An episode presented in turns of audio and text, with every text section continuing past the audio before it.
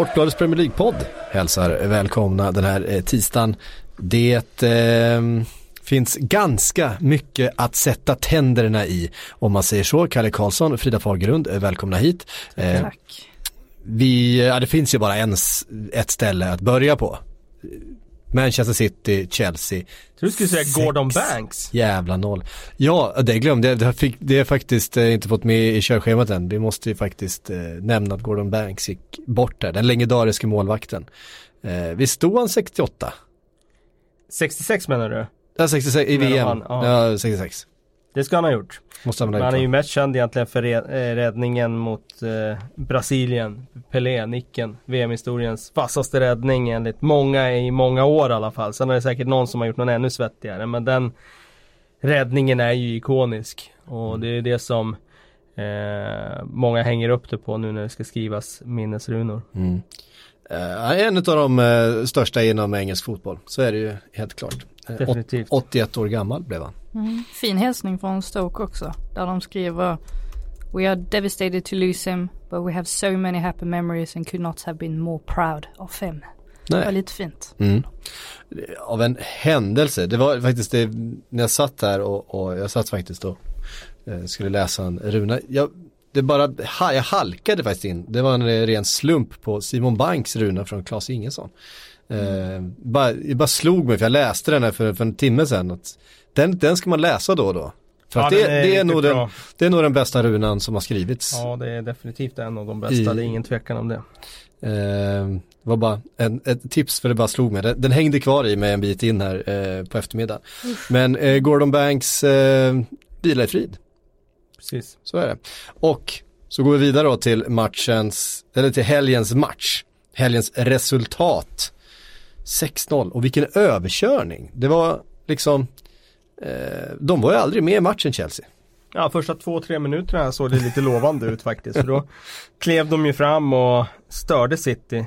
Sen eh, kom ju det där målet som sätter dem i en såklart eh, uppförsbacke. Och man kan ju undra när man åker till Etihad så måste de ju ha präntat in att man ska ha fokus i i varenda hundradel. Och sen blir det frispark efter tre minuter och Alonso och Hazard somnar. Eh, tycker båda gör misstag i den situationen. Och så bjuder de på 1-0. Och sen, ja, efter det så blir det ju en karusell kommande 20 minuterna i matchen. Mm. Ja, man vet knappt vad man ska fokusera på egentligen. För det är så mycket som händer på så oerhört kort tid också. Men jag väljer att fokusera på Sergio Aguero ändå, som först står för den mest brutala missen man har skådat på länge. Det tyckte Pep också väl eftersom han föll ner på knä och såg helt förstörd ut. Trots att de då ledde med 1-0.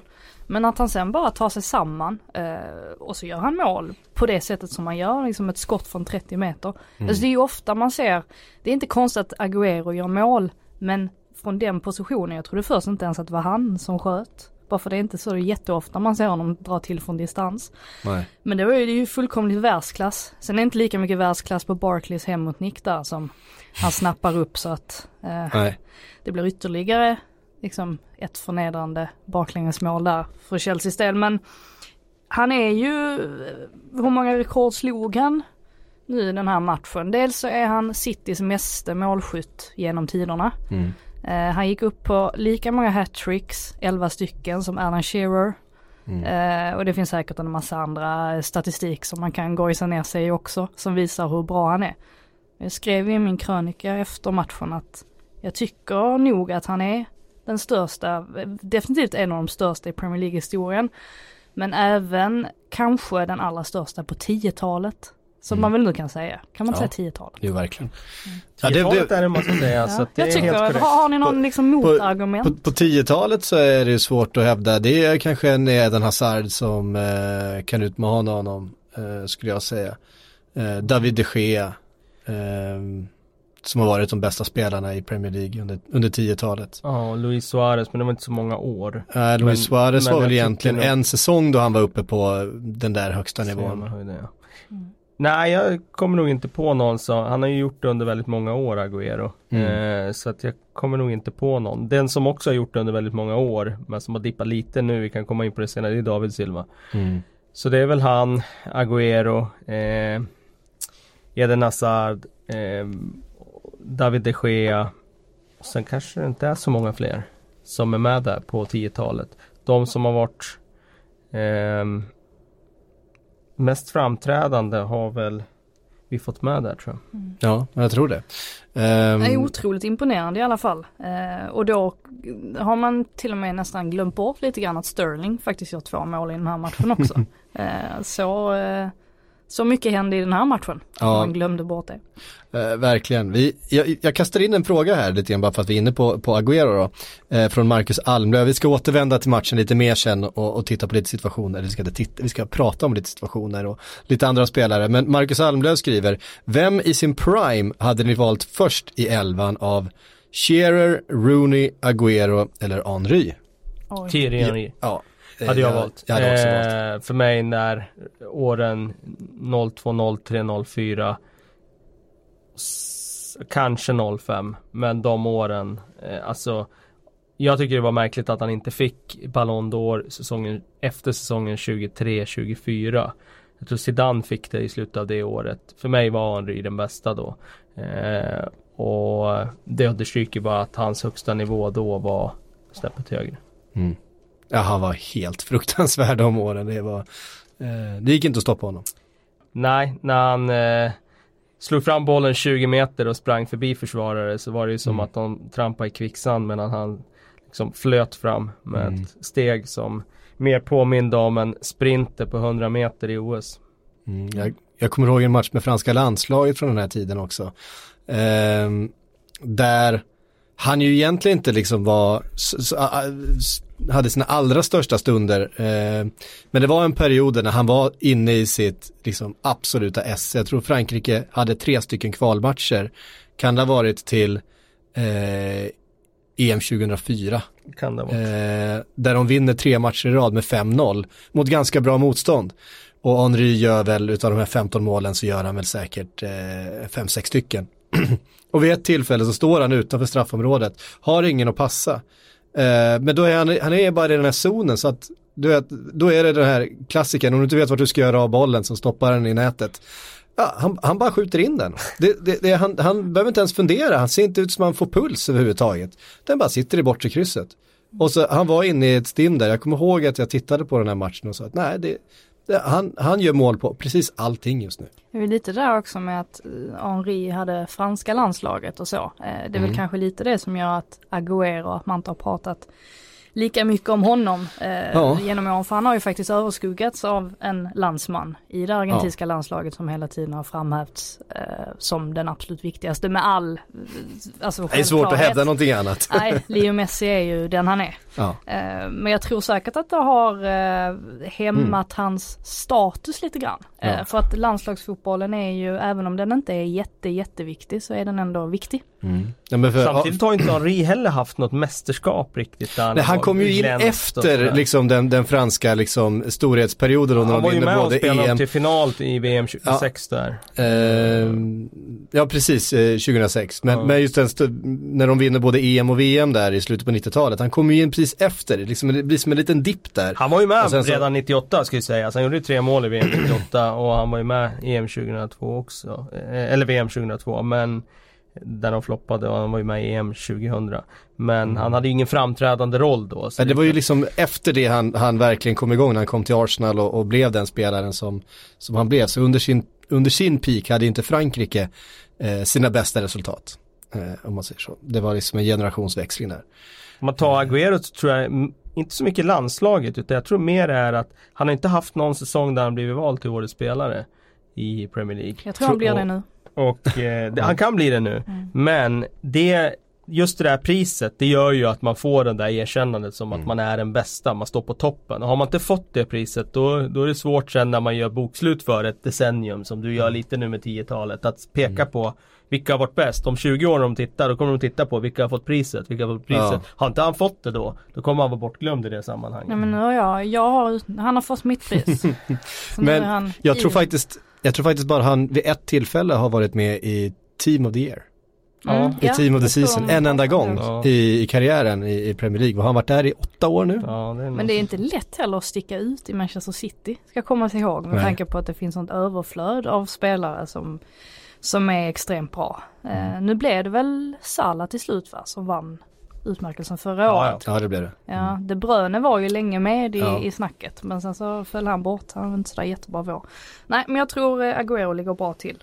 Efter det, särskilt efter den här matchen också. Ja, verkligen. Och eh, vi får väl se då vad Manchester City kan göra i Europa dessutom. För att någonstans så har ju ehm, det stora erkännandet för Manchester City som projekt och för flera av spelarna eh, eh, kanske uteblivit eller i alla fall inte eh, fullt eh, kommit på grund av uteblivna Europaframgångar. Eh, jag ser ju att det här Manchester City-laget som ja men en, verkligen en av favoriterna att eh, ta hem den här titeln. Och man kan ju inte få en mer tacksam lottning än Schalke heller. Det känns som att de mötena är de som känns klarast för en, eh, åtminstone för mig. Ja. Att City kommer gå vidare. Jag tror de har ett bra chans att, det är ett bra år att vinna för att Barcelona tycker jag Visst de leder La Liga och så men jag tycker inte det eh, Det är ingen stabilitet Nu har de två raka kryss i, i ligan Real har haft sina problem under säsongen och Mm. eh, Även om de radar upp stegrar just nu och vann derbyt mot Atletico i helgen så Har de haft eh, eh, såklart ett eh, Ronaldo-vakuum Bayern har inte gjort något bra år. Eh, PSG har ju skadeproblem nu inför sitt möte med Manchester United. Eh, så att, eh, ja. Det är bara Juventus kvar. Ja, Juventus är ju såklart. De är väl favorit ja, de tillsammans är med väl City. favorit med hos många tror jag eftersom de verkligen har byggt för att gå hela vägen. Så att det, men det är ändå ett, eh, vägen ligger hyfsat öppet för Mm. en eh, engelsk kandidat att gå långt nu. Ja. Eh, ja, vi har, ju några, vi har ju några kandidater som eh, kommer vilja vara med där. Eh, jag tror nog att det finns ganska många Manchester United-supportrar som ser fram emot en, en lång vår i Champions League. Eh, Mm, inte fast- minst nu när, när PSG eh, har dragit på sig en massa skador. Och, eh, vi kommer till det lite längre fram kan Mm. vi säga. För vi måste återvända till matchen mellan City och Chelsea. Jag får känslan av att så här med Kanté på rätt position släpper man ofta inte in sex mål i en match. Ja, det köper jag. Det är ett påstående som Det köper jag jag kastar rakt ut av. Det hade de nog inte gjort. De, eh, alltså det är ganska uppenbart varför Sarri vill ha Jorginho i den där rollen. Men när de inte själva får äga bollen då, då blir det ju bara en akilleshäl att ha honom för att han eh, har ju definitivt inte sin styrka i försvarsspelet. Han har ju sin styrka när han får spela i ett lägre tempo och få fundera lite vad han ska göra med bollen och styra rytmen. Eh, det får de inte göra när de möter City utan de käkar ju upp dem direkt och de får ju knappt andas i den där andra halvleken. Och inte under den där 25 minuters perioden heller när de blir helt överkörda. Så um, det, det, det resonemanget att Kanté i en sån här match hade ju definitivt eh, hållit nere siffrorna i den defensiva rollen. Sen förstår man ju att Sarri, eh, han har ju sin filosofi och han vill ju lyckas med sin typ av fotboll. Och eh, man kan ju verkligen se att hans lag kommer ju göra den här typen av djupdykningar. Och det man saknar i hans fall det är ju höjden just nu. Alltså Mm. visst, förra veckan vann de ju med fem bollar. Och den finns ju där någonstans men den har inte funnits på kontinuerlig basis under den här vintern och det är klart att det finns många frågetecken kring när det ska börja eh, ge avtryck hans fotboll. Jag tycker eh, det största problemet inte ligger på den taktiska biten utan snarare på den mentala biten. Alltså just det här att det känns som att de har inget, inget självförtroende överhuvudtaget när de släpper in ett mål där då, Sterling. De har börjat hyfsat bra ändå de första tre minuterna, släpper in ett mål. Sen är det ju som att de bara liksom ställer ut skorna och så är de inte riktigt med alls. Och så tillåter man City och förnedra dem på det sättet. 4-0 i 25 minuten och då är det ju kört. Alltså Mm. då har du ju förlorat matchen redan. Då, då handlar det ju bara om att försöka få med sig en smula heder som de absolut inte fick med sig eftersom att ja, de hade ju några anfall där i slutet på första halvlek och fick hålla i bollen lite, lite mer. Men det var ju mest för att City säkert kände att ja men nu är det ju här liksom nu är det här klart i Mm. princip. Alltså fyra mål släpper vi inte in, nu har vi vunnit den här matchen. Alltså jag tycker att just alltså när man möter sånt här lag, alltså då måste ju fokuset vara hundraprocentigt. Och det var det ju inte i den här matchen överhuvudtaget. Och det var det inte mot Bournemouth heller. Nej. Vilket är Nej. förvirrande. Nej, alltså vi, ska, vi kommer ihåg det att de förlorade faktiskt med 4-0 mot Bournemouth eh, för drygt en vecka sedan. Och ehm, på många sätt så kan ju det faktiskt, eh, måste ni nästan ses som ett ännu värre resultat ju. Jag menar Manchester City, vi pratar om en av världens bästa fotbollslag här som dessutom är i hysterisk form. Det är klart det kan hända att, man, att, att bollarna trillar in va. Men mot ett Bournemouth ska man inte liksom åka på den typen av förluster. Och det är lite det jag menar, eh, med, just med Sarri, det kanske inte är en taktisk grej, men man är på bortaplan mot Manchester City. Som dominerar alla motstånd på hemmaplan. Med, som är fulltaliga, som egentligen inte har eh, några direkta skadeproblem, kan ställa ut sitt bästa lag. Men att man ändå väljer att på inget sätt liksom skruva på taktiken, att inte anpassa sig någonting efter den situationen, utan man, man, man angriper det på samma sätt som man gör Fulham hemma. Eller eh, liksom vad som helst. Är inte det, är inte det tjänstefel?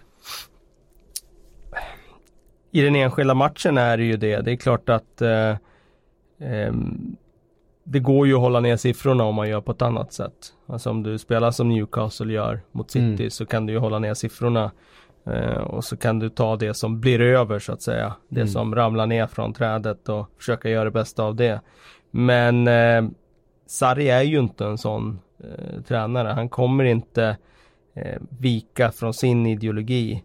Utan eh, han kommer ju alltid försöka ta matchen och liksom styra den. För det är den typen av fotboll han står för. Och det är klart att jag tror att man får köpa att det blir djupdykningar då när man har eh, dessutom ett ofärdigt lag. Han har inte fått värva så många spelare till det här bygget. Så att eh, jag tror att har man, har man en offensiv filosofi, filosofi då ehm, blir det problem om man möter ett formtoppat Manchester City och sen om man dessutom inte har koncentrationen riktigt på topp, ja men då kommer det kunna rinna iväg. Går du dit med en taktik som Newcastle hade när de mötte City, att bara liksom parkera ner bussen trångt och sen bara lägga all fokus på nu ska vi hålla nere siffrorna. Spelar ingen roll om vi ligger under med 1-0 när vi kommer till 60 minuter, för vi kan få en fast situation och så kan vi skapa något av det. Det är liksom, det är två helt olika saker. Eh, sen eh, finns det ju så otroligt mycket och och prata om när det gäller Chelsea. För att eh, jag håller med dig Frida om att det stora problemet är ju någonstans mentaliteten. Att hur kan eh, så bra spelare liksom, det är som att man trycker på on-off eh, med det här laget. Eh, ibland är de på humör och då ser det bra ut, ibland är de inte på humör. Det är inte den första tränaren som har det här problemet utan det här har ju varit ett problem i det här omklädningsrummet i tio års tid. Mm. Att eh, liksom switcha Hazard på. är väldigt tydlig eh, sån spelare som Verkligen. kan ha verkligen eh, Och nu har han ju ändå fått en tränare som spelar den typen av fotboll som han gillar och som passar honom. Men, eller i alla fall står för den någonstans i teorin. Eh, men det blir i alla fall de här insatserna från Hazard där han är eh, på och av. Och eh, man märker ju att även i Chelsea-leden bland fansen där så är det ju folk som, som tycker att Hazard, ja det är en fantastisk fotbollsspelare men det håller inte att försvinna i matcher som han gör gång på gång. Jag menar han ska ju vara en ledare. Mm. Men det finns inga ledare i det här laget. Eh, jag menar om man tror att David Luiz ska vara en ledare, ja men då, då får du ju en spelare som verkligen är upp och ner. Så Mm. att det finns verkligen ingen som kan ta tag i det när det går emot. mm. Alltså jag res- respekterar Sarri eh, otroligt mycket över att han, att han inte avviker eh, från sin ideologi. Samtidigt så riskerar han ju då automatiskt att sätta sig själv i en väldigt, väldigt jobbig sits, vilket han har gjort nu. Många spekulerar ju kring att han hänger löst. Ja men precis och han visade ju inga som helst intentioner på att han kommer att ändra sitt spel på något sätt efter press, eller på presskonferensen efter matchen. Och eh, återigen, respekterar och, och tycker att det är, ja, det, är, det, det är häftigt med folk som inte avviker från sin liksom, linje. Eh, men sen samtidigt så, det väntar några otroligt tuffa veckor för hans del. Och nu Mm. måste han ju snabbt få eh, liksom något svar på att den här truppen fortfarande kan komma upp i någon eh, nivå. Sen ska man ju det här med truppen, att han har en ganska, ganska få spelare att jobba med. Det är ju lite grann hans eget fel också. För att han, han var ju ganska tydlig med när han kom dit att han, han vill hellre ha en lite mindre grupp att jobba med än en alldeles för stor, vilket man kan förstå på ett sätt eftersom att Sarri-boll är, är, ju, är ju som den är. Det tar lite tid att lära sig. Fråga bara Loftus-Cheek liksom.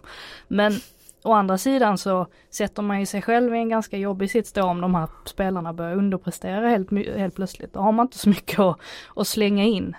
Um, men sen är det intressant också hur mycket tid ska han få? Jag menar nu har det gått sju månader eller vad, åtta månader mm. då, sen ja, försäsongen började. Och jag menar Klopp första året. Eh, ligaplacering, inte någon sådär succé.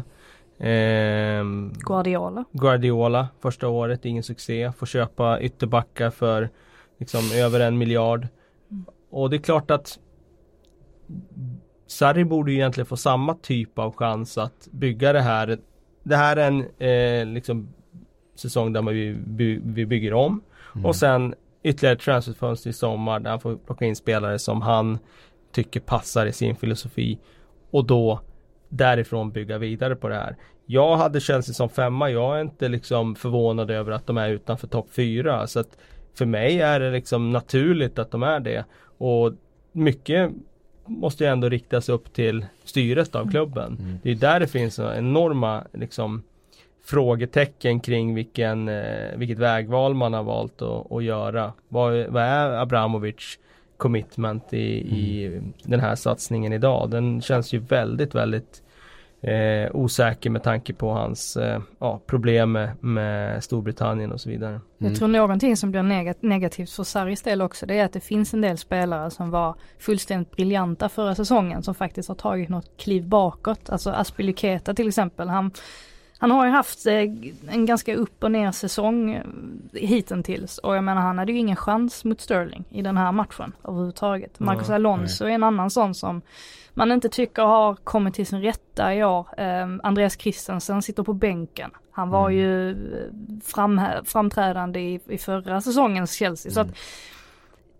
det, jag tror, tror det spär på också det här med att Chelsea blir bara sämre och sämre. Det är att där även är spelare individuellt sett som tar liksom steg bakåt. Alltså han hade behövt att någon, någon kliver fram nu och, och försöker guida dem rätt för att just nu är de ju helt fel.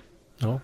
Um, så är det onekligen. Och sen, en del av resonemanget baseras också på att Chelsea är en klubb som haft ganska nära till att sparka tränare när eh, inte de kortsiktiga resultaten har kommit. Och det har varit väldigt kommit. framgångsrikt också. När de, de väl har gjort det. Ja, Di Matteo Hiddink. Kan, kan man ringa Di Matteo nu eller kan man ringa Gus Hiddink? Men det är problemet också tror jag om man skulle göra sig av med Sarri. Vem ska då kliva in och ta över? Alltså nu har man ingen Di Matteo.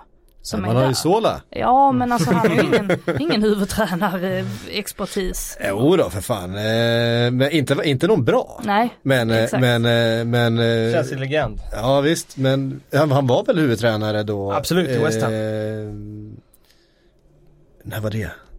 hur, hur länge sedan är det? 2008, 2009 någonting? Jag minns inte exakt vilket år det är. Jag minns bara att det gick åt skogen. Ja, det stämmer. Eh, ja, det, exakt. Eh, å andra sidan Solskär. Det är så, det, det, jag ska kolla upp exakt vilket år det var. Mm. Ja, Sol, eh. Solskär har gjort det bra så att då kanske man inte ska eh, avskriva honom direkt. Ja men det är ju en annan ingen... typ av person. Alltså Sola är ingen, jag håller med dig, han är ingen huvudtränare. Alltså, han har liksom aldrig varit den typen, kommer aldrig bli det. Ja det stämmer, 2008-2010 var han i West Ham. Frank Lampard. Nej. Så att Paul Scholes give it the gigs? Give it the gigs rest of the year. Eh, vad var det de, eh, vad var det de sa? Eh, Paul Trafford. Han fick ju tre matcher. Ja just det, stämmer. Eh, men eh, ja.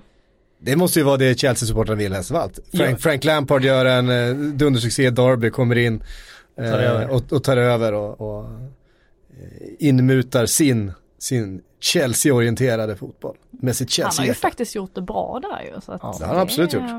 Nej, det är ju inte omöjligt att det skulle vara Frank som är han får... deras Solskär? Eh, Ja, alltså det är klart att det finns möjlighet att han skulle kunna bli det. Det skulle ju få samma typ av effekt. Alltså läktarna skulle ju ställa sig bakom honom på ett sätt som de inte skulle ställa sig bakom någon, någon annan tränare i världen.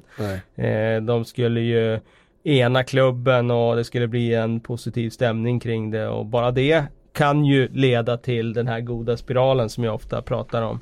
Eh, så att eh, det är inte omöjligt. Jag hoppas ju att Sarri får vara kvar och att han får bygga och få tid och tålamod men med tanke på vilken klubb det handlar om så går det inte att utesluta att de gör något överilat här. Och där skulle fortsätta och, och faktiskt kapa honom.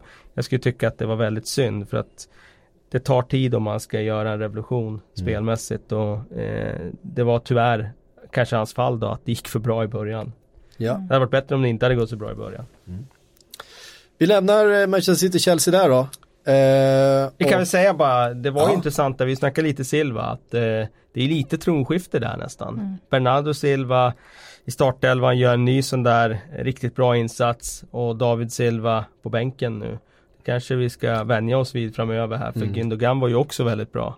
Mm. Och sen kanske vi ska säga någonting om att Sterling han fortsätter ju understryka att han är en av ligans absolut bästa spelare. Mm. Och att Fernandinho fortsatt är ovärderlig. Ja, det, det, har vi konstaterat några gånger för det här laget. Att det, det, finns, det, finns en, det finns en spelare i det här laget som inte går att plocka ut och det är Fernandinho. De andra har, har hyfsade backuper bakom sig. Mm. Men det säger ju också någonting om att en sån spelare som Mares som kom, från, eh, kom för jättestora pengar i sommar var väldigt bra under perioder i, i eh, höstas nu. Eh, inte får så mycket eh, speltid. Man har, den, man har det sparkapitalet på, på bänken nu när man ska slåss på fyra fronter och det är ligacupfinal och det är FA-cup och, och, så vidare. Det kommer bli väldigt mycket matchande framöver och man har den typen av kvalitet att slänga in. Mm. Eh, match som hamnade lite då i skymundan i eh, söndags var eh, Tottenham mot Leicester. Eh, där Tottenham inte imponerade men vinner med 3-1. Och det är som vi har fått vänja oss vid med Tottenham nu att ja, men de har, liksom lite, de har skadebekymmer, de har Harry Kane borta, de har tufft spelschema, de har allt det där, men de red ju ut det. De red ju ut alla utmaningar som ställdes framför dem och Leicester var bra i den här matchen. Bättre än Spurs i, i långa perioder men det är ändå Tottenham som går därifrån med, med tre poäng igen. Det är ju en oerhörd styrka. Vem var det som sa att Thielemans var en bluff? Den personen får nog ta tillbaka de orden. Jag var inte det han du? Var... Nej, jag har inte sagt Eller nej, jag har inte alls sagt Erik va? Ja det var någon som, som sa det i alla fall och jag håller ju inte, eller efter att ha sett ja. hans debut här så håller jag ju inte med. Nej. Jag tyckte att han var, gjorde en väldigt bra match eh, mm. för Leicester som ju precis som du säger var spelmässigt väldigt bra. Eh, Tottenham har ju tillräckligt med kvalitet ändå trots allt att kunna vinna en sån här match med 3-1 och det är väl ett litet underbetyg till Leicester också som inte tog tillvara på de chanserna man fick. Mm. Eh, sen är det ju, var det ju en speciell situation där med Vardy och ja. straffen. Eh, Vardy byts in eh, och han ska då slå med, straffen. Med sin första spark. Ja och, och då tänker man ju det här det här kommer gå, det här kan ju verkligen gå åt två helt skilda håll. Antingen är han ett mm. geni eller så kommer han bara se så jäkla dum ut. Mm. Ja, han såg ganska dum ut faktiskt när han missade den där. Det var ju ja. Det var ju lite korkat kanske eh, i efterhand. Eh, men det är ju svårt att veta det.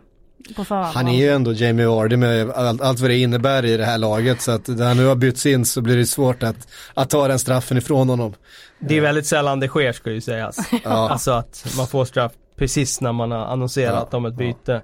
Eh, och att det just är straffskytten då som hoppar in. För oftast brukar ju straffskytten faktiskt spela i startelvan. Så det är ju inte mm. så ofta det där händer. Man har ju sett det förut någon gång och då har det blivit mål och då Ja, då är det inte mer med det. Men jag håller med om att det ser lite dumt ut eh, när det blir så här. Det blev ju helt matchavgörande eftersom Tottenham gjorde 2-0 direkt efter det sen. Vem, Men då måste man ju säga. Ja, vem var det som byttes in i VM 2006 för Englands del? Kommer in, drar straff, det var nog strafflig, dra, kommer in, drar straffen i mål. Han har slagit den för snabbt för att slå om den och missar. Vem var det? Ja, Vem var det? Det minns jag inte. Nej jag måste 2006 Ja VM 2006 England mot Portugal tror jag De som missade där var väl Carragher och Vassell? Ja men då, det kan ha Var varit Carragher var det som Carragher byttes kanske? in. Ja. Eh, Darius Vassell, det är ett namn man inte Ja. Ja, det var bara- Svennis favorit. Nej men tillbaka Ja. till Spurs där. Jag eh, måste säga det måste finnas en helt otrolig inneboende styrka Mm. i det här laget.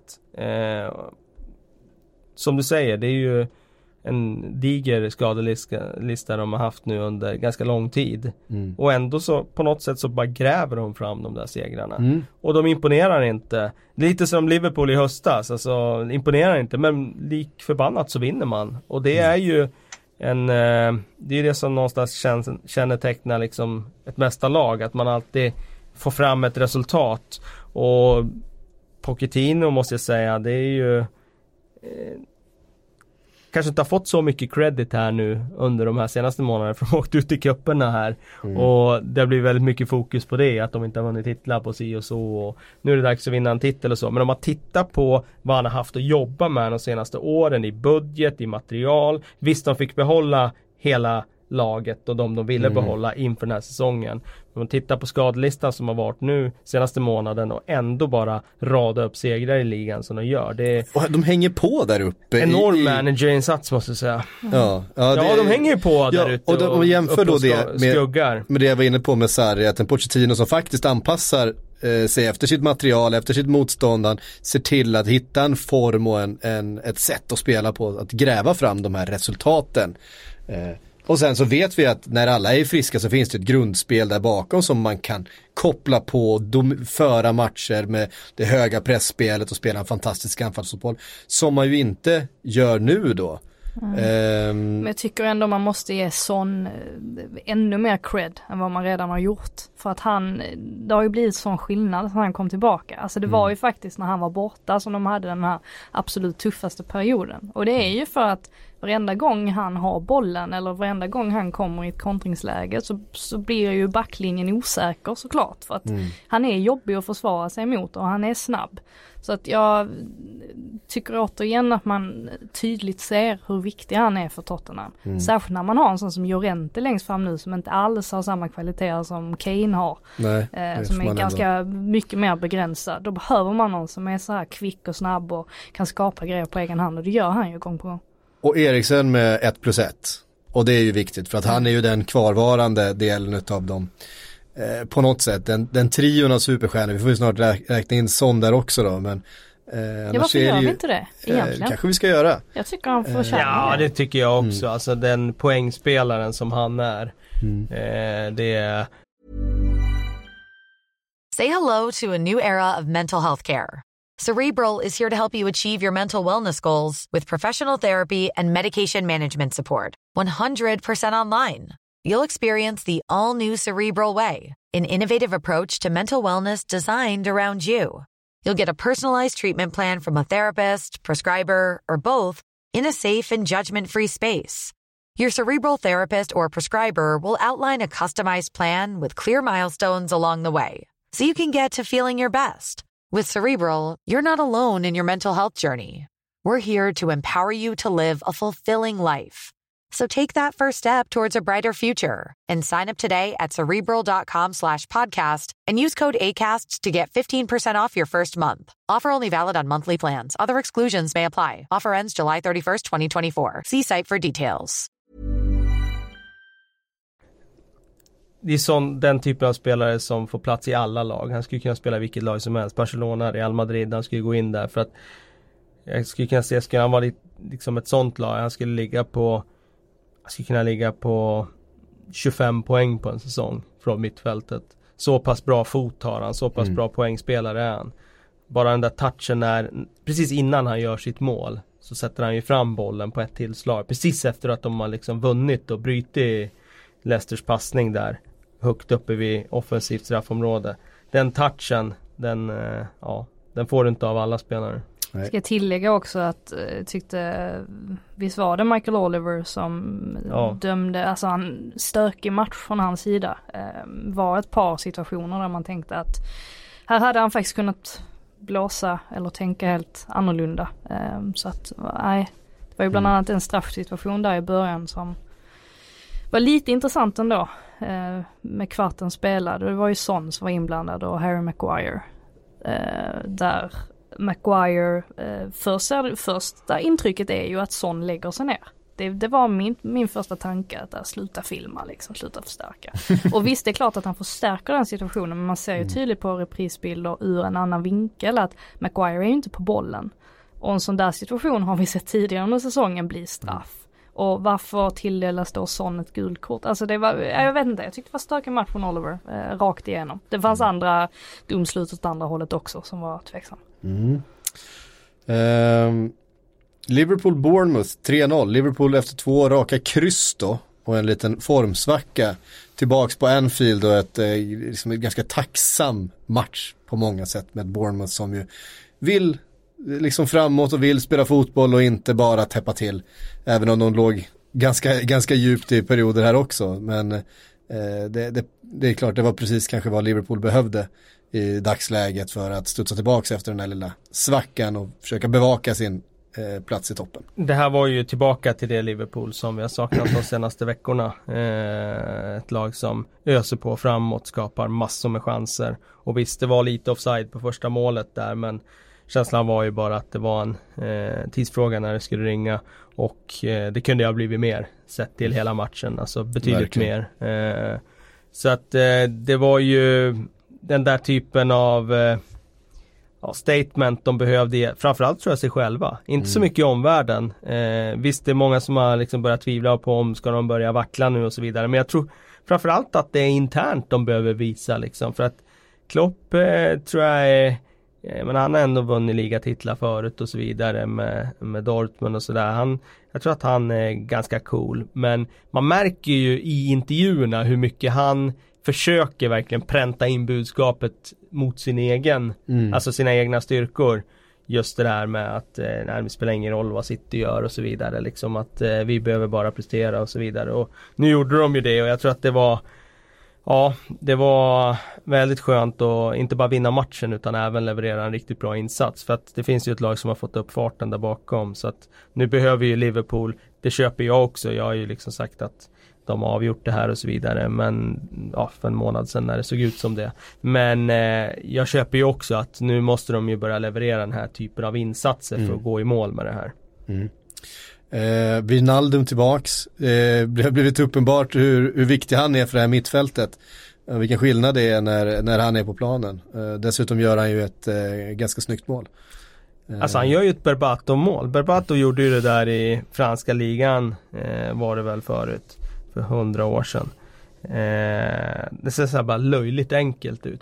Sen, jag funderar, när jag ser det där målet, det är ju ett magnifikt mål. Mm. Men jag tycker ju att spelarna på den där nivån borde kunna göra det oftare. För att det är ju så jäkla enkelt att lobba keepern i den där typen av lägen. Gör man som Wijnaldum gjorde nu, då blir det ju mål. Alltså målvakten kommer aldrig, han kommer ju ta några steg ut. Han kommer aldrig kunna Han nå måste den göra bollen. det för annars kan han slå den i första stolpen. Precis. Han måste gå ut och skära vinkeln. Så lyfter man den på det där sättet så kommer det bli mål. Jag tycker de borde kunna göra det oftare. Sen gör ju han det så otroligt snyggt att han gör den där lilla pausfinten. Så Ake kommer ju inte in på honom i första läget. Mm. Nej. Och det gör ju att han får den där tiondelen över till att lyfta den. Och ah, det var ett fantastiskt mål. Och han är, Mm. Hyfsad ju, passning från Robertson. han är ju underskattad, Wijnaldum. Ja. Det har han ju varit hela säsongen egentligen. Ja, Han har väl varit, jag, jag som tittar på mycket Liverpool, jag tycker att det är eh, Liverpools bästa spelare efter van Dijk den här säsongen. Eh, Bästa mittfältaren är i alla fall. Ja det är ju För mig är han inte bättre än Salah heller. Eh, med den spetsen Salah har. Nej. Eh, Naby Keita eh, tillsammans med Wijnaldum här och då gör också Naby Keita sin bästa match tycker jag i, i Liverpool-tröjan. Eh, fin yttersida fram till eh, det som sen blev då 3-0 målet. Ganska tacksam ska sägas också för eh, Liverpool att möta Bournemouth i den här perioden. För att dels har ju Bournemouth eh, sett ganska skakigt ut ändå. eh, Förutom mot Chelsea. Förutom mot Chelsea där de liksom tar en storseger helt plötsligt. Det är också lite intressant, man kan vara så upp och ner. Men det är ju inget lag som backar hem och ställer sig och inväntar det andra laget. Det, det blir ju lite jobbigare att möta den typen av motstånd, måste man borra sig igenom på ett annat sätt. Här blir det ändå lite, lite mer ytor, eller de släpper till lite mer bakåt. Så jag tror att det var tacksamt för Liverpool också. Borde inte Eddie Howe ha anpassat sig efter motståndet då? Eller var det här Mm, självmord? Exakt. Apropå kritiken mot Sarri. Exakt, det kan väl finnas en sån, eh, nu har väl i och för sig eh, Eddie Howe också eh, backat hem rätt rejält i vissa matcher men eh, jag tror kanske att han eh, kände att eh, lite grann som kanske Leicester gjorde mot, eh, mot Liverpool. klev Sen är det ju det där, vissa lag har ju inte riktigt material för att backa hem. Det är en sak Nej. att Newcastle gör det, de har gjort det förr och de eh, köper in i den Mm. liksom idén att göra det på ett annat sätt. Precis som ja, Cardiff skulle göra det och precis som Men, andra det, lag i botten skulle göra det. Bournemouth tror jag inte har kanske material riktigt för att backa hem på det sättet. men då, nej de har ju, eh, sålde ju han backen vad han nu heter. Eh, eller lånade ut va? Eh, tappar jag namnet här fullständigt. Vem pratar du Ja, de har lånat ut en back i alla fall. Okej. eh, I januari. Ehm, men ändå lite förvånad med tanke på att man har Callum Wilson och Brooks borta i en sån här match. Eh, då känner man ändå att har man så mycket anfallskraft borta. ehm, så, Man litar så, kanske lite för mycket på Joshua King då, att han ska Ja, eh, precis. Eh, och då- sen har de ytterligare något nyförvärv där som, eh, som spelar. Men ja, att man ändå eh, spelar så pass Mm. eh, optimistiskt. det. De har ju ett väldigt eh, rörigt facit, alltså förlora med 2-0 mot Cardiff, eh, vinna 4-0 mot Chelsea, eh, vinna 2-0 mot West Ham, förlora 2-0 mot Everton, eh, Mm. förlora 1-3 mot Brighton. Alltså det, är- det är ju verkligen, det är ju vilda västern, det är upp Mm. och ner. Eh, Huddersfield har det kämpigt. Jaha, jo, det, Fick ändå göra ett mål mot Arsenal. Det var, Arsenal gjorde allt för att Huddersfield skulle få göra ett mål i den här matchen. Det var som att, "Nej, men kom igen nu då. det var ju inte Och- de som gjorde det. Och, och, och Huddersfield missa. Och Arsenal backar ner. "Ja, men kom igen, gör det nu då. Det var självmål av, vem var det? Kolasinac. Det var Kolasinac till slut till som, slut, ja. eh, som stoppade in den i egen mål. Men de hade bjudit på en del lägen eh, innan eh, också. Jag tror inte det var en Arsenal-spelare som inte erkände att eh, this was not our best performance this season. Och det var en, blev ändå seger med, med 2-1. Eh, Ja, de räknas ju de också. hur många fler poäng tar Huddersfield egentligen? Ja, luften har ju gått ur och jag menar de är så avkapade nu så att det blir ju inte många poäng. Men även de lag som brukar vara helt akterseglade brukar ju få till en sån där seger när ingen verkligen tror på dem. Eh, så kommer ju den där segern När från pressen helt har släppt. Liksom. Ja precis, så de bara kan spela av och sen är det någon lag som ställer ut skorna och så kommer den där segern. Så jag tror att de tar en trepoängare innan det är över i alla fall. Mm. Ja. Men det är ju lite tråkigt att se när lag bara faller ihop på det här sättet. För jag menar Mm. förra året, jag var lite besviken på att de var så extremt defensiva och hade lämnat allt vad pressspel eh, hette liksom. Men då var de ju ändå ett lag som kunde stå Mm. emot. De var svårslagna. De var liksom eh, eh, Ja jag menar de klarar kontraktet på en sån sak. Nu Mm. är det ju som att det är bara en, en hög med spillror kvar av, av Huddersfield. Ja, ehm, när vi är ändå inne på Arsenal då. Aaron Ramsey till Juventus med en monsterlön. Ja, Jag vet inte riktigt, det beror väl lite på hur man räknar det här inser jag. Beror väl- beror på Eh, lite vem man frågar också verkar det som. Ja, det är lite men- olika uppgifter om hur stor den där lönen ska vara. Precis, David Ornstein som då brukar vara den som har absolut bäst koll på Arsenal som eh, jobbar då för BBC eh, som ju aldrig egentligen skriver någonting utan att ha rejält på fötterna. Det brukar han som debankar alla, alla rykten och som är först med alla nyheter. Um, uppgiften från honom är ju att han ska ha då en basic salary, vad så han uttryckte sig, en basic salary på 400 000 pund i veckan. men eh, exakt, är det pund eller är det euro? Jag börjar bli lite så här att han kanske har tagit fel där. Ja, det gör inte så, stor skillnad. men Det är- euron är stark. Ja, lite skillnad. Lite skillnad är det, men det gör inte jättes, jättestor skillnad. Men alltså, Jag går in och kollar valutorna här. Eh, Exakt, så svar på jag det. var tvungen att gå in och googla vad resten utav, det, det kan ju vara så då att det här är då eh, lön före skatt, alltså eh, bruttolönen. Ja. Ehm, Pundet står i 11,92, euron står i 10,46 idag kan jag meddela. Är det så? ja. Helsike. Ehm, och när jag var tvungen att googla de övriga lönerna i Juventus så var det ju någon enstaka som var över 100 000 i veckan. Oj. Ehm, vilket jag tror att det var eh, Matuidi. Jag räknade ut att Eh, Men det här kan ju då vara nettolöner som har skrivits. Eh, men det var samma siffror på flera olika ställen. Eh, inte säker på ifall vi jämför äpplen och päron här. Men, men det, det är mycket möjligt att det är så. Men Cristiano har väl 600 000 Eh, i veckan? Ja, och då är ju då, ja precis, han har, sex, han har 600 000, det hade han i de här listorna också. Och då eh, räknade jag ut att Pjanic, Matuidi, Kedira och Emre Can tillsammans hade lika mycket som Aaron Ramsey nu fick. Eh, Som sagt, det beror på vem man frågar. Det sägs ju 275 eh, ja, det kom också. från en, en annan siffra. Ja. Då har han ju lite drygt dubbelt så mycket som eh, någon annan. Många. Det Sen kan ju vara då nettosiffran, om det är den som har, för att det verkar som att det är olika sätt att, att eh, kommunicera siffror på här. Det man kan koka ner det till det är i alla fall så här, är du fotbollsspelare, spela ut ditt kontrakt och Mm. eh, signa som bossman. För Exakt. det är ju väldigt lukrativt. Men det är det jag menar, det är flera av de andra här som också kommit som bossman. Kedira kom som bossman, Emre Can kom som bossman. De har ju inte i närheten av de här lönerna. Visst att Emre Can inte är riktigt samma status som, som Aaron Ramsey. Men det är ändå liksom så här. Det är ju inte så att Aaron Ramsey är, är liksom en av världens tio bästa fotbollsspelare. här. Han har ju inte varit en av Premier Leagues 20 bästa spelare de senaste säsongen.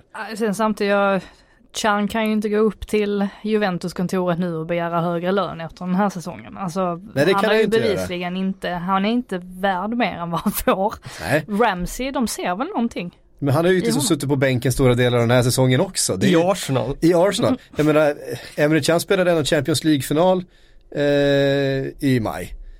Det gjorde inte Aaron Ramsey. Eh, är, ju- jag, alltså, jag, jag- håller jag med, bara- jag håller med om resonemanget för det är intressant att han får så mycket. Det verkar ju vara någon typ av avdelning hos Juventus som har suttit och räknat på att eh, Mm. det här är ändå ekonomiskt försvarbart. För annars hade de ju inte gjort det. Nu utgår, de nu ha- utgår vi också från att det, det som Ornstein skriver, just eftersom Ornstein har väldigt hög trovärdighet, han säger att det, är, att det är basic salary och han blir då den bäst betalda brittiska spelaren i världen. Genom Eh, tiderna. Genom tiderna, ja, Men men kan det, förstås. kan det vara att de vill ha en britt då? Att de jättegärna vill ha en brittisk spelare och så känner de att här har vi chansen att knyta till oss en, en Ja, hyfsat bra Mm. brittisk spelare. Vad har Bale i, i Real Madrid liksom? Ja, han har ju såklart en väldigt hög lön där. Men han har Ja. inte mer än detta. Nej, det har han inte. Nej. Eh, och i Premier League så skulle det väl vara typ en Raheem Sterling som har en väldigt hög lön. Jag tror att det är... Harry Kane jag har ju inte så hög lön. Jag vet inte om det är just att agenterna som får såklart ännu mer inflytande liksom har lyckats övertyga marknaden om att när inte klubben betalar en övergångssumma då ska det tillfalla en större kaka på spelaren annars blir det inget liksom. Det måste vara så. För eh, den här typen av jättepåslag för Bosman-spelare det såg man inte tidigare. Förut var det ju ja du fick en sign-on. Och så fick du en peng då när du skrev på. Men, Mm. och jag menar nu är det ju inräknat då om det är sign-on i det här liksom. Ja, om det är Ja, det. om det ens är ja. det. Om det ens är det. Men på något sätt så, förut var det, ja visst du får en sign-on här och det var inte så mycket att bråka om och så får det. Men Ja. nu är det ju sanslösa pengar för de som är bossman och skriver på. Ja. Det är på tal om Arsenal också, eh, litet sidospår. Men ni vet den här fantastiska bilden med eh, Wenger och hans eh, fem eh, nya Eng- English youngsters som liksom skulle Ja. komma Ja, ja. och revolutionera Arsenal. Eh, vår kollega Parkela la upp en bild där han hade kryssat för eh, samtliga nu på bilden. Ja, det. Förutom Jenkinson. Ja, som det. fortfarande Je- håller fanan Karl är kvar, det är bra. Ja, det är alla Det alltså andra är borta. Jenkinson, Ramsey. Gibbs, ehm, äh, Oxlade Chamberlain Oxlade Chamberlain och, och Wilshere. och Jack Wilshere förstås. Okej. Alla borta. Förutom Jenko. Förutom Jenko, han får inte spela så Jo, han har börjat få spela nu ju på Ja. slutet. Nu kommer han och Mavrosepanos där. Ja, det, det är dags. Ja, ehm, något mer att säga om, eh, om Arsenals 2-1 seger mot Huddersfield? Inte sett matchen så jag kan inte tillägga någonting egentligen. Nej, de är ju med i alla fall. Eller håller sig kvar där uppe på, alltså topp fem, topp sex. Mm. Eh, men topp 4, där hittar vi Manchester United som eh, tog tre solklara poäng. 3-0 borta mot Fulham. Ehm, det är klart, Fulham har ju också kämpigt där nere i botten, är väl Minst snart avsågade de också. eller snart, de är väl i stort sett avsågade, svårt att se dem komma tillbaks eh, in i diskussionen om eh, nytt kontrakt igen faktiskt. Men eh, å, återigen en väldigt imponerande insats av Manchester United då. Paul Pogba inte minst då som står för både mål och, mål och assist va? Han sätter en straff. Eh, jag har inte sett den matchen. Han, gjort, han gjorde två mål gjorde han. Han gjorde två mål, så var det till och med. Eh, så var det. Eh, just det. Och sen Martial som gjorde ett väldigt, väldigt fint mål. Mm, hans, Pogbas första mål där tycker jag ju, visst mm. man kan prata om att Sergio Rico ska täcka den stolpen där lite bättre. Men å andra mm. sidan så, jag tror det blir ett sånt överraskningsmoment när Pogba bara drar till direkt för att det är, det är nog ingen som förväntar sig det. Och det visar ju också på vilket sjukt självförtroende han har just nu. För att det var några situationer precis innan målet där som han hade levererat bollen liksom, försökte nå fram till Lukaku och det gick inget vidare. Så nu var det som att han tänkte att, äh, får jag väl dra till själv då. Det var, äh, det var otroligt fint tycker jag. Trots mm. att då Sergio Rico kanske stod lite, lite fel. Men sen tycker jag att Martials mål, 2-0 mål, det är jättefint, absolut. Men vad är det för försvar återigen? Alltså Nej, det, är, bara släpper förbi honom och visst han är snabb men eh, alltså det får inte se ut sådär. Han Le Marchand var ju helt värst jag sett. Fulhams, Fulhams försvar har ju inte direkt övertygat den här säsongen. Nej, de har eh, stått för en rad insatser som slår sig in på listan över de värsta man har sett i den här ligan och det är ju både på kollektiv nivå och även på individnivå. Eh, Le Marchand den här matchen hade ju en nightmare som var eh, Ja, den var den går nog in på listan över en av de tio sämsta försvarsinsatserna vi har sett i Premier League. Mm. Eh, det är just, inget kul. nej, eh, och det är inte det Fulham behöver i, i, i det här läget. Försvarare mm. som eh, inte överhuvudtaget bryr sig om att försvara. Så att eh, jag har lite sympati för Ranieri måste jag säga ändå. Eh, mm. Det är inte lätt när han har de backarna han har och laborera med tror att det blir svårt för dem att, att, få till den där. Jag tyckte att det fanns någonting när han tog över precis. Att de blev lite mer pragmatiska och de ställde sig lägre och de, omställningar och så vidare. Sen skulle man ju kunna sett ett annat scenario på den här matchen om om Vieto gör mål där, det första som händer här. Mm. Eh, andra minuten eller sånt där de kontrar och sen får han ju jätteläge i straffområdet, skjuter utanför. Det är klart, får man 1-0 där kan åka vidare på det och det är en annan sak. Men Ryan, sen var ju... Ryan Babel hade en hyfsad miss också. Han, eh, I slutet av matchen, nej absolut. Petade i ja, absolut, men då var matchen avgjord redan. Ja. Men, ja, men sen var ju United för bra i ja. den här matchen. Men då. Det är intressant också, alltså när Kahn fick frågan vad är det som har gått fel i Fulham den här säsongen. Mm. Och hans liksom, främsta ord är otur. Vilket, alltså dels kan jag tycka att det är löjligt. Eh, Eh, alltså man kan inte prata om oturen alltså, under en hel säsong. Alltså det är inte så, det, det, är inte så det fungerar. Men äh, även att han liksom påstod att ja men förra, förra januarifönstret och även i somras så gjorde vi allt för att behålla våra bästa spelare och det är också liksom, vi valde att inte sälja och trots det har det liksom inte blivit bra. Men vi hade vår bästa insats den här säsongen, det var eh, bortamötet med Brighton andra halvlek. Och om man går till den matchen, alltså den andra halvleken där, då spelade de ju inte riktigt Ranieris spel. Alltså då var det ju mer att de eh, föll tillbaka och, och spelade betydligt mer safe än vad de har gjort nu den senaste tiden. Jag tycker det blir konstigt, alltså varför Kahn verkar ju tycka att liksom Ranieris fotboll inte är den de ska spela uppenbarligen om man nu framhäver den insatsen som den bästa. Det känns som att det är väldigt diffust överlag i den klubben som att mm. han han inte riktigt vet eh, alltså hur deras långsiktiga tänk ska vara och då är det väl inte konstigt att det går dåligt också. Jag mm. tycker allt är skevt i Fulham. Dessutom en sån som Ryan Sessignon som var så otroligt het för ett år sedan. Varför får inte han spela? Egentligen. Mm. Om de nu ligger så pyrt till ändå, ja men släng in honom då. Alltså låt honom få spela, låt honom få chansen. Och så kan man väl kanske förhoppningsvis sälja honom eller någonting. Men Han ställde ju både Sessignon och Kearney i den här matchen från startelvan. Och jag tror att det var någon form av markering. Det var det jag läste mig till mellan raderna inför matchen. Att det var någon sorts markering. Om det var mot dåliga insatser eller någon annan typ av beteende. Det vet jag inte. Men det var ju någon form av Nu ska ni stå vid sidan här och titta på. Det är ju två av de bättre spelarna i truppen. Så det måste vara någon bakgrund till det. Annars finns det Mm. ingen anledning att göra det.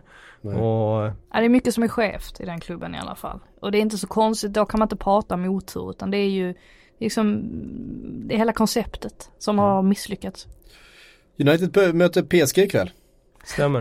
Ehm, vi ska inte prata allt för mycket om det för att det är ju Det kommer bli podden- gammalt Det kommer bli gammalt väldigt fort men, men visst har de en chans här United. Ja, med, med skadorna på Neymar och Cavani så är det klart att de har en chans som är betydligt större än vad de hade varit om det hade varit under ordinarie PSG. Alltså, hade det varit eh, ordinarie PSG då tror jag med tanke på hur de kan surfa i ligan där hemma eh, så hade de varit klar favorit för min del. Och jag tycker också att Uniteds försvar har ju faktiskt skakat lite grann när de har mött bra motstånd. Till exempel Spurs på Wembley. Eh, där de Ja. släppte till enormt mycket chanser. Mm. Eh, men ta bort Neymar, ja då förlorar du ganska mycket i slagstyrka. Ta bort Cavani, det blir ju liksom att den där tappet ökar ju exponentiellt för varje spelare du tappar om du redan har spelare som är borta. Så det, ja, det är för mig helt öppet nu när de här spelarna inte är med. Och Cavani är en sån slitvarg på andra sätt som man inte heller tänker på. Alltså Neymar är ju främst liksom den offensiva kreatören men Cavani gör ju så mycket bakåt också. Alltså väldigt duktig i defensiva arbete så man tappar ju det också. Sen ska man inte komma, glömma bort att Munier också är borta. Mm. Ytterligare ett tapp. Blir väldigt intressant att se nu Solskär eh, för att det så, har ju varit så mycket snack om honom här eh, liksom just det här mötet med PSG har ju varit liksom som Först ska han klara det och sen ska han klara det. Men det har ju ändå varit nästan redan från början. De måste förbi PSG för att han ska få jobbet Mm. permanent. Och nu står vi här ikväll och nu är det den här matchen och kommer han och hitta en ny matchplan som funkar lika bra som det gjorde på Wembley mot Tottenham Ja då då är nog jobbet hans här snart. Eh, även om de kanske inte går ut med det direkt så tror jag nog att bakom kulisserna så tror jag nog kanske de har bestämt sig då. Så att det är mycket som ligger i potten ikväll. Ja, Väldigt, väldigt mycket. Onekligen. Det Ja, var, Sen måste ju försvaret hålla ihop och de Gea måste ju vara 6 plus. ja, det är ju, och det är han ju rätt ofta när United behöver honom så brukar han ju rida ut till undsättning David de Gea, det har vi ju vant oss vid. Absolut, men jag sätter ett, ett frågetecken kring hur bra PSG är om du tar bort de där två. Ja. Alltså visst det finns en Mbappé, klart. Men nu är det bara en att hålla koll på för Uniteds försvar. När det är tre, då, då har man problem. Absolut. Eh, nu är det en av de där superspelarna och det är en helt annan sak alltså. Mm. Det ska också bli intressant att se faktiskt vad en spelare som Draxler och, och sådär som nu får chansen ju eh, att faktiskt bära det här laget om de kan ta den. Eh, det är ju spelare med kvalitet såklart men som ju befinner sig i skuggan verkligen. Man Eh, skakar ju inte liksom när man hör Draxlers namn sådär. Alltså, Nej, det är ju ingen- ändå en- Han hade ju Han hade ju kom någon för, match mycket, där för i mycket pengar för ett år sedan. Han hade ju någon match där, var det i för-VM eller något sånt där? Han glänste. Och, ja men det var inte det. Jo, herregud. det stämmer. Ja. Confed eller något Ja, sånt där. Han gjorde två mål i någon match där. Och man tänkte nu får han sitt genombrott här. Det var ju i och för sig B-laget de hade då ju, Mm. Tyskland. Så att, ja. Tror i alla fall att, att, att Manchester Uniteds backlinje ska försöka undvika löpdueller med eh, Mbappé. Mbappé, ja det kan vara en idé. Phil, Jones kan få det lite Jag kämpigt. tror alla kan få det ganska kämpigt oavsett vem det är. Vi ska inte hänga Jones Lind- om man... Lindelöf från start va? Ja det får vi utgå ifrån. Det var att ju lite sådär att han var lite concern men ja. jag tror han spelar. Ja. Det, är, det är min magkänsla. Men, det är eh, väldigt viktigt för United. Eh, Ja, Någon måste dem. styra där bak Ja. och det är ju inte Småling eller Bailly som kan göra det mot PSG så att eh, det måste nog in en Lindelöf där för om de ska klara det. ja. Mm. Spännande. Mm. Ja, ja, verkligen. Eh, Watford Everton. Det var ormar på läktaren, såg ni det? Var det ormar på läktaren? Ja, de hade, det var någon som hade en uppblåst orm med sig. Det var, Uppblåst orm! Eh, Du lanserar det här som att det var ormar så var nej, det men inte orm. Ja, men det var ju publiken, de sjöng ju om, eh, om ormar. Det var ju Marco Silva och, Ja, ja, ja. eh, och Richarlison som, som Just gör ormar. Eh, det. Ja. Det tycker jag är roligt eftersom, eh, eh, ja, Watford går ju bättre än Everton och vann ju den här matchen, det måste känts oerhört. Det var många bittra Watford-supportrar, de, de anklagar ju Marco Silva lite grann för förra säsongens där. dipp för att det var ju efter att Everton hade hört av sig han ville lämna för Everton men inte fick. Så började resultaten ut, alltså han Han la inte ner den tiden på matcherna som han hade behövt göra. Och, Sen och, tror jag inte det hade spelat någon roll med tanke på vad vi ser Nej, alltså det kändes som att Watford är bättre än Everton just nu. Ja, de Men då drog vi, vi drog ju faktiskt den kopplingen förra våren att, ja men just det där med, ja men allting kring Marco Silva, det var det som gjorde att Watford Mm. blev så dåliga på våren. Men nu kanske vi snarare ska tro att nej, men det är så här det går med Marco Silva-lag. Eh, det bara blir sämre och sämre. I've told you!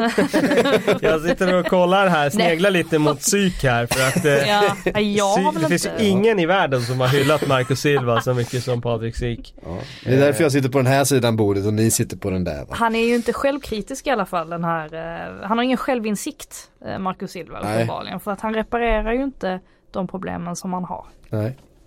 Så, ja. Nej. Nej. Jag tror han säkert försöker men kanske han är inte kapabel. Ja men då får man, det, det sa vi ju redan i höstas, plocka in någon som kan hjälpa dig då, stötta dig, omge dig med bra människor. Mm. Vad är det, så svårt är det, kan det inte vara. Ja, tittar man på elvan som de spelar i helgen, det är Pickford i mål, det är Kenny det- John Joe Kenny kanske inte är eh, klockren så ung spelare och Ja. så vidare men ja okej en högerback brukar kunna klara. Michael Keane, Zuma, Ding, Ja. Ghana, Gomes på mitten sittande, sen Richarlison eh, Davis, Sigurdsson och Tosun. Det är inget dålig elva. Nej. Alltså, Nej det är ju... det finns inget att liksom skylla på i materialväg. Nej. Sen kan man ju alltid peka på att ja det är klart att det kunna uppgradera på ett par positioner, absolut där men eh, det är fortfarande ett bra material de har haft i år. Ja. Ehm, Ken Sema startade Mm. eh, matchen. Blir utbytt och igen så är det den som byter av honom som gör mål Det direkt. är fan tufft alltså. Det, det har hänt ganska många Det har gånger hänt ett par nu. gånger nu.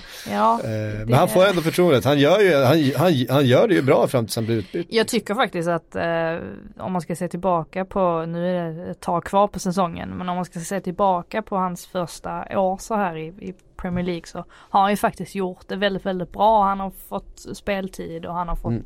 visa framfötterna. Eh, mycket mer än så kan man kanske inte begära Och det är ändå. ju inte ligans sämsta lag liksom. Det är ju ett Absolut lag där det inte. finns ganska mycket liksom, Nej. offensiv kvalitet. Han kan bara bli bättre och bättre. Igår kväll, eh, Wolves Newcastle 1-1 och det var tungt för Newcastle. Du, Alltså, var, du sista- gillar den matchen.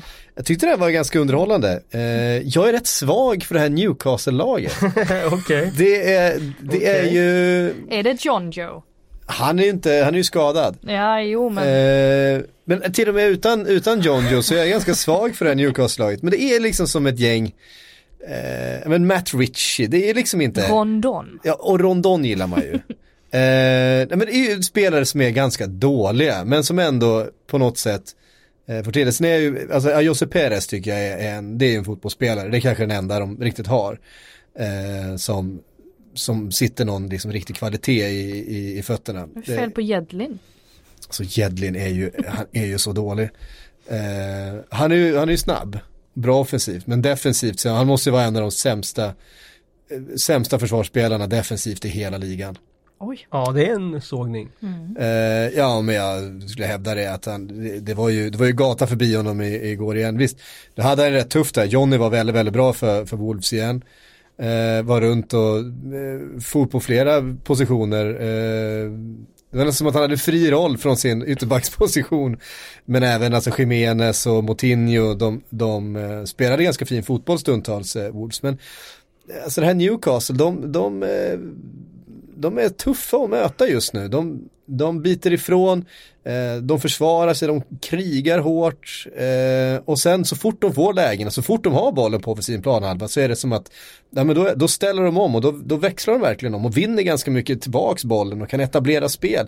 Från att inte haft något spel på offensiv planhalva eh, i första halvlek, i stort sett, det var bara Wolves.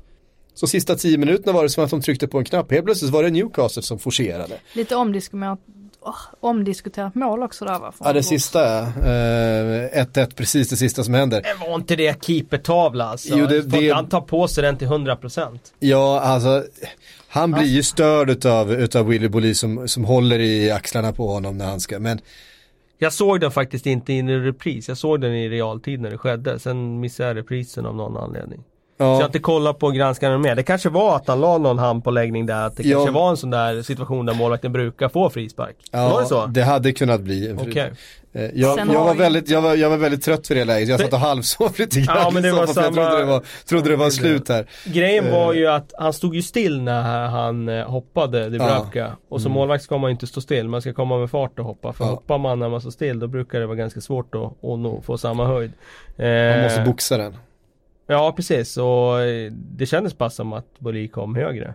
Ja. Men det är Där- möjligt att det var någon Där har vi faktiskt en svag länk i Newcastle. Dubravka har inte varit bra de Nej, han började bra men sen så har han inte riktigt eh, Han hade ju en fin debutmatch där, var det Ja, det? Ja, precis. Han, han, han Var det det? Ja, Var det väl? ja det var eh, det. var förra säsongen ja. Han eh, kom in på lån Eller var det från, United kanske? United, United. kan det ja United kan det ha varit. Var det nog, Ja det var det Mm. nog. Precis.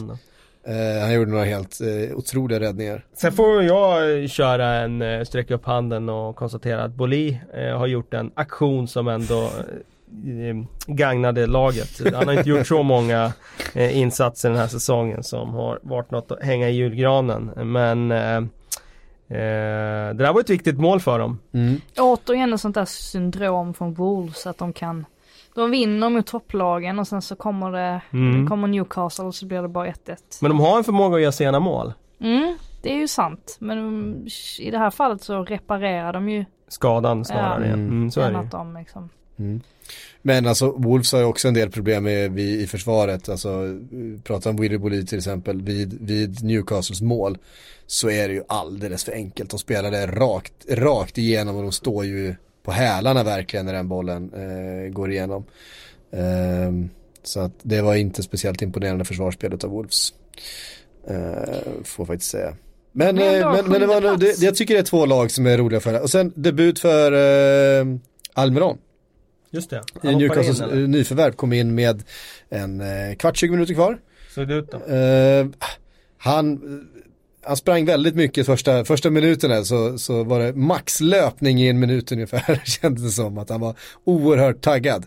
Eh, hade ett par hyfsade aktioner Eh, ser ju ut som eh, att det, det, det, det såg inte helt oävet ut, absolut.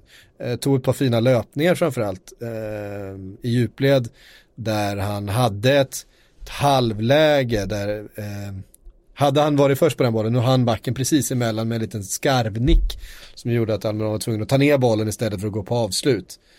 Ehm, och sen så blir det inte så mycket mer utav det, men där var en väldigt fin löpning. Där han erbjöd lite mer djupledsspel då än vad kanske Newcastle har i övrigt. För det kan väl vara det de saknar. De har Rondon där uppe och sen så eh, vill Jose Perez gärna slå på någon som går i djupet. Eh, och då är det Rondon som en target då, men, men att ha lite speed runt honom. Eh, Eh, och lite smartness och lite, lite finurlig i fötterna och sådär. Dra på sig lite frisparkar också på offensiv plan halva gör han. Det gjorde han Almiron. På ett ganska fint sätt. Och det är sånt som ett lag som Newcastle kan behöva och utnyttja och, och en sån som Benitez kan eh, vara bra på att bygga ett, bygga ett spel runt. Väldigt intressant eh, mittenskikt nu av eh, Premier League. Alltså Wolves på sjunde plats Mm. ligger alltså 11 poäng bakom Chelsea så att det är ju kört. Alltså de kommer ju inte Mm. På en sjätte plats. Men från Wolves på 39 poäng och så kan man ju faktiskt dra det ända ner till Ja men typ Cardiff på 25. Där kan ändå hän- hända mycket alltså. För Cardiff har bara två poäng upp till Newcastle, Burnley, Brighton, Crystal Palace som alla står på 27 poäng. Sen Mm. Leicester 32, Bournemouth 33, West Ham 33, Everton 33. Alltså det är väldigt, eh, väldigt jämnt.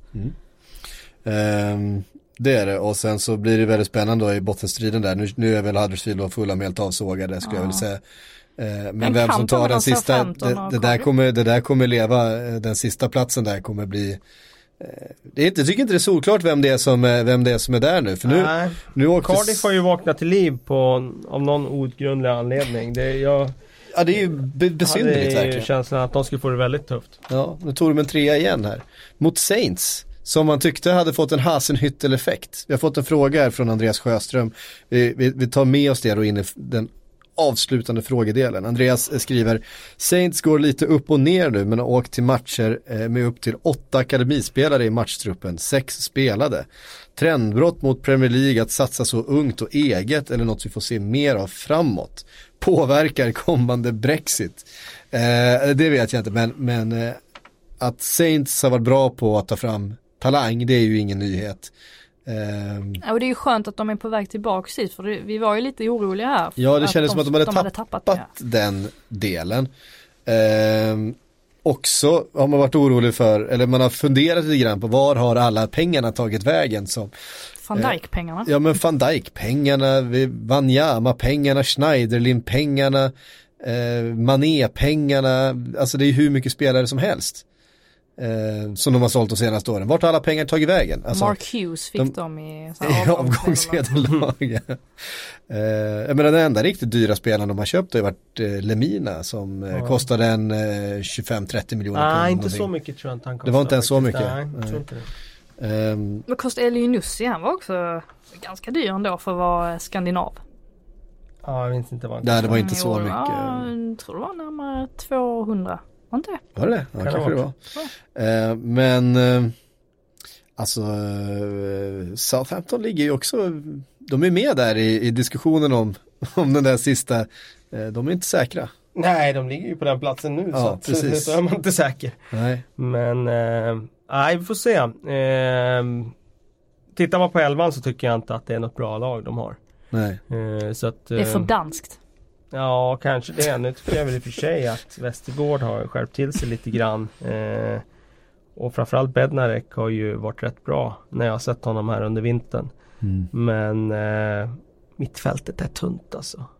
Man har ju inte fått någon utväxling på Ward Prowse eh, Ja. till exempel som man hade velat. Där såg man ju liksom som deras nästa. Eh, Adam Lallana på tal om pengar som man undrar vart de har tagit vägen. Eh, nej men en egen produkt som kommer igenom och blir den där eh, liksom ledarfiguren och, och mittfältsgeneral med, med fina foten han har liksom. Men det känns som det enda han gör nu för tiden är att han, han slår bollar, han, slår, han är bra på liggande boll liksom. Så jävla mycket mer annat gör han inte. Och sen Nathan Redmond, eh, Redmond som bränner lägen. Ehm, ja, nej, det eh, finns en del frågetecken. i- Men det kallas väl effekt av en anledning också va? Alltså när man brukar prata om det där att det Ja, det- en effekt går ju över. Effekten går över så Ja. småningom. Precis. Ehm, mm, ja, det här, nu ska vi ta ut en elva hörni. Jaha, oj. Det brukar alltid vara eh, lite klurigt när man Ja, får på uppstuds. Det brukar vara ett två plus-inslag i den här podden, men det brukar vara uppskattat ändå. Eh, Fredrik Wetterbo skriver, ta ut en spelare från varje lag och gör en 20-mannatrupp. Va? Nu är det någon som vill kasta ut oss här från poddstudion. Ja, eh, är det så det? pass? Eh, vad är klockan? Ja, det, det stämmer faktiskt. Nej. Eh, Vadå, vad är Jo. det för folk som ska in här? va? Vilken Det är podd är det fler- som det är viktigare än den här? Ja, det är ju vår, det är vår avdelning. det, är, det, det, det är faktiskt, eh, det, det är faktiskt bokat här. Eh, Så att vi får eh, riva av den här eh, truppen. Men jag säger eh, Agüero, van Mm. Dijk, eh, Son. Eh, Vad mycket forwards redan. eh, Van Dijk är väl ingen Pogba. Pogba. Pogba, Ehm, eh, Lacazette i Arsenal. mm. Eh, Hazard, Chelsea. Eh, Wolves. Eh, Cody. Connor Co- Cody. Cody. Patri ja, Patricia hade vi kunnat ta. Ja. Nej, Cody tar vi. Mm. Eh, Watford. Watford. Delufeu kanske. Ducoré kanske. Ducoré. ja. Everton eller Pickford. Everton. Det Richarlison? Han. Nej men vi kan inte ha fler forwards. Ja, man är lite ytterlig. Eh, Kan vi inte vi byta ta- på Watford? Vi tar Foster i mål istället. Ja, okej. Ja, okej.